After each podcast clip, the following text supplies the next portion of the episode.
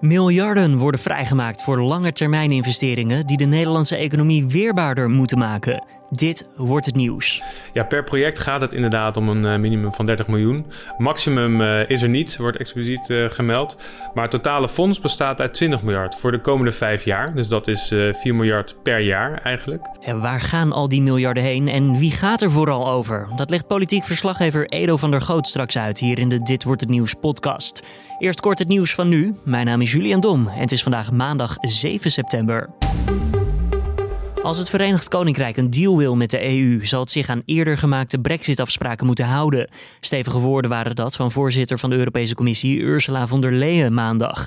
Zij reageerde daarmee op de beoogde plannen van de Britse regering om eerder gemaakte Brexit-afspraken niet na te komen. Von der Leyen hoopt dat de Britten zich echter alsnog aan die afspraken houden, anders is een Brexit-deal uiteindelijk niet mogelijk. Bijna 300 Rohingya's zijn na een zeereis van vermoedelijk een half jaar aangekomen op het Indonesische vasteland. De Rohingya's kwamen iets na middernacht aan nadat ze enkele kilometers voor de kust waren gezien door lokale vissers. Het gaat in totaal om bijna 300 personen, al dus het Rode Kruis. De organisatie hoopt hen zo snel mogelijk onder te brengen in een evacuatiecentrum. Maar vanwege de coronapandemie heerst daarover veel onzekerheid.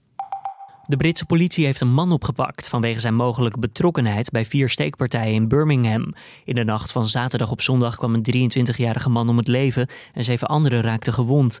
Twee van hen verkeren nog altijd in kritieke toestand. Na de steekpartijen sloeg de dader op de vlucht, waarna de politie een grote zoektocht startte.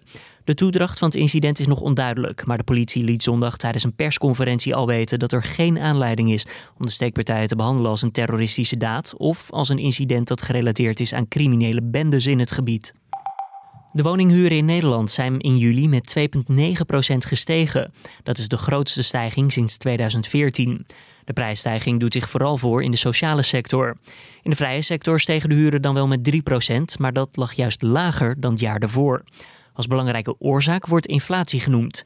Corporaties mogen de prijs namelijk maximaal laten stijgen met het inflatiegetal plus een inkomensafhankelijke toeslag. Dan ons gesprek van deze middag. Ministers Wiebes en Hoekstra maakten vandaag namelijk de plannen rondom het Nationaal Groeifonds bekend. In Den Haag ook wel het Wopke Wiebesfonds genoemd. Dit fonds dat is bedoeld voor eenmalige projecten die de Nederlandse economie in de komende 20 tot 30 jaar weerbaarder moeten maken, biedt de mogelijkheid om miljarden te investeren. Maar waar moet dat geld allemaal heen en hoe wordt dat ook besloten? Daarover praat ik met politiek verslaggever Edo van der Goot. Om dan maar meteen te beginnen, ja, forse of stevige woorden eigenlijk van het kabinet. Maar wat bedoelen ze nou eigenlijk met de term weerbaarder? Ja, Nederland heeft, een, uh, heeft de best concurrerende economie van Europa. Uh, althans, als je naar uh, sommige lijstjes kijkt, uh, lijst van World Economic Forum van vorig jaar bijvoorbeeld, daar verwijst Wiebes ook naar. Maar waarschuwt Wiebes, als we niets doen, dan gaat een steeds groter deel van onze welvaart naar de ouderenzorg. De vergrijzing. En op zich is dat natuurlijk helemaal niet erg. Alleen, ja, dat geld is er volgens nog niet. dus daarom is er zo'n zo'n fonds nodig om de economie weerbaarder te maken. Maar eigenlijk kun je dat gewoon het simpelweg het beste uitleggen als... Ja, we moeten gewoon meer geld gaan verdienen met z'n allen. En zijn er voorbeelden te noemen van ja, wat nou wel en wat nou niet? Ja, nog geen concrete voorbeelden, want uh, het fonds is vandaag gepresenteerd. Dus uh, er moeten nog projecten daadwerkelijk gefinancierd gaan worden. Is natuurlijk wel opgetuigd van hoe dat eruit moet komen te zien. Waar het uh, kabinet in ieder geval voor waarschuwt, is het risico van geld zoekt project. Daarmee bedoelen ze eigenlijk dat er een zak geld klaar ligt. Uh, en dat men van gekkigheid niet weet waar dat uh, aan besteed moet worden. Uh, dus ze willen wel een heel graag een duidelijk kader van welke projecten nou wel en welke niet gefinancierd kunnen worden. Nou, een van die kaders is bijvoorbeeld, het moet minimaal 30 miljoen zijn. ze zeggen namelijk, tenminste is de overtuiging van het kabinet, dat bedragen of projecten van minder geld weinig effect hebben op het verdien, verdienvermogen. Um, het geld of de projecten mogen niet uh, uit de reguliere begroting van de overheid uh, betaald worden. Uh, en het moet eenmalig zijn. Het is niet zo dat, ze, dat er projecten worden goedgekeurd die elk jaar weer een bepaald bedrag nodig hebben. Dus het gaat echt om eenmalige projecten. En daarbij is een belangrijke rol volgens mij weggelegd voor een commissie van experts. Hoe, hoe ziet die rol eruit? Welke, ja, wat, wat kunnen zij betekenen hierin? Ja, die commissie, uh, dat is wel interessant. Want die commissie krijgt heel veel macht. Dat is een uh, apolitieke commissie. Dus uh, daar komen dus inderdaad experts in. denk aan mensen die ooit leiding hebben gegeven aan belangrijke organisaties... of nog steeds betrokken zijn bij bedrijven, banken, noem het maar op, oud-politici. maar misschien moet ik eerst even uitleggen wat ongeveer de volgorde is... om aanspraak te maken op zo'n... op geld uit, uit het fonds. Op die minimaal 30 miljoen euro, ja. Precies. Nou, allereerst uh, is het zo dat ondernemers, uh, bedrijven, kennisinstellingen, maar bijvoorbeeld ook decentrale overheden, kunnen bijvoorbeeld met voorstellen komen. Die zeggen van ja, we hebben een gigantisch goed idee en daar wordt Nederland beter van, worden we allemaal veel rijker van. Dus dit is het plan. Nou, vervolgens wordt er gekeken of dat technisch allemaal in orde is. Hè? Dus die, uh, die kaders die ik zojuist schets, een minimale bedrag, uh, bijdrage verdien, verdienvermogen, et cetera. En dan is de commissie aan de beurt en die krijgt een, zoals het officieel wordt genoemd, een zwaarwegend en leidend advies. Oké. En zij mogen dus bepalen of zij moeten gaan onderbouwen. Uh, en vervolgens gaan bepalen of inderdaad zo'n aanvraag wel of niet uh, wordt goedgekeurd uh, voor de miljarden uit het fonds.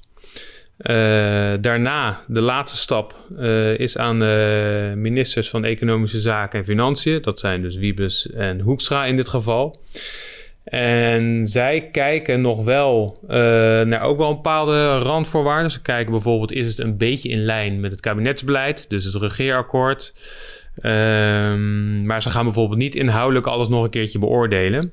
Dat heeft die commissie al gedaan op dat moment. Dat Precies, dat heeft, die, uh, dat heeft die commissie inderdaad al gedaan. Dus als de commissie zegt van uh, wij vinden het goed, dan gaat het niet gebeuren dat uh, die ministers zeggen we doen het toch niet. Dus zo belangrijk is het advies van die commissieleden. Ja, die commissieleden, ja, dat zijn eigenlijk, het is allemaal wel openbaar beloven. Dus de, de adviezen worden wel gepubliceerd. moet ook natuurlijk naar de Tweede Kamer. En dat kan me, kan me voorstellen, dat helpt ook meteen bij een volgend project. Van, je leert dus van wat er niet doorheen komt, hoe dan wel. Ja, precies. Dus het is natuurlijk ook een uh, lerend proces. Op zich uh, is wel ervaring uh, met grote overheidsfondsen, zo gezegd. wat ze daar vooral van hebben geleerd, en daar is die commissie dus ook weer voor in het leven geroepen, is dat ze eigenlijk willen dat politiek simpelweg op afstand komt te staan van, ja, van, van grote, grote investeringen. Maar dat is wel een lastige spagaat hoor. Want enerzijds is het zo dat die investeringen dus uh, ja, echt voor de, voor de lange termijn zijn. Uh, dus ook langer dan vier jaar, hè, de, de, de, kabinetsperiode in principe. Daarom komt dat fonds op uh, gepaste afstand te staan van de, van de politiek. Verkiezingsoverstijgend zou je kunnen zeggen. Ja, precies. Maar anderzijds gaat het parlement, dus de Eerste en Tweede Kamer, gaan over de uitgaven. Die moeten ook een goedkeuring geven voor de oprichting van het fonds en voor de uitgaven van het fonds. Dus ja, uiteindelijk is politieke goedkeuring wel vereist. Dus ja, dat is een beetje de ingewikkelde spagaat uh, waar dit uh, groeifonds uh, in terecht gaat komen. Edo, misschien heb ik het gemist hoor, maar het gaat dus om minimaal 30 miljoen. Maar is er ook een maximum qua bedrag? Ja, per project gaat het inderdaad om een minimum van 30 miljoen. Maximum is er niet, wordt expliciet gemeld. Maar het totale fonds bestaat uit 20 miljard voor de komende vijf jaar. Dus dat is 4 miljard per jaar eigenlijk. Vorig jaar ging een bedrag van 100 miljard ging de ronde. Maar ja, ze zeggen nu eigenlijk van ja, we vinden het een beetje lastig om heel ver vooruit te kijken. Dat heeft alles te maken met de coronacrisis. Uh, maar zeggen ze ja, wij vinden het natuurlijk wel verstandig als nou blijkt dat dit goede investeringen zijn, dat je dat fonds gewoon ook na die vijf jaar met 4 miljard per jaar blijft vullen. Is natuurlijk allemaal aan een volgend kabinet. Maar stel je maakt die rekensom even af en uh, je stopt de komende 25 jaar 4 miljard euro uh, in dat fonds, dan kom je uiteindelijk ook op die 100 miljard uit. Dat zijn natuurlijk astronomische bedragen, maar je moet je ook realiseren dat op dit moment uh, Hoekstra, dus de minister van Financiën, als hij geld leent, krijgt hij geld toe.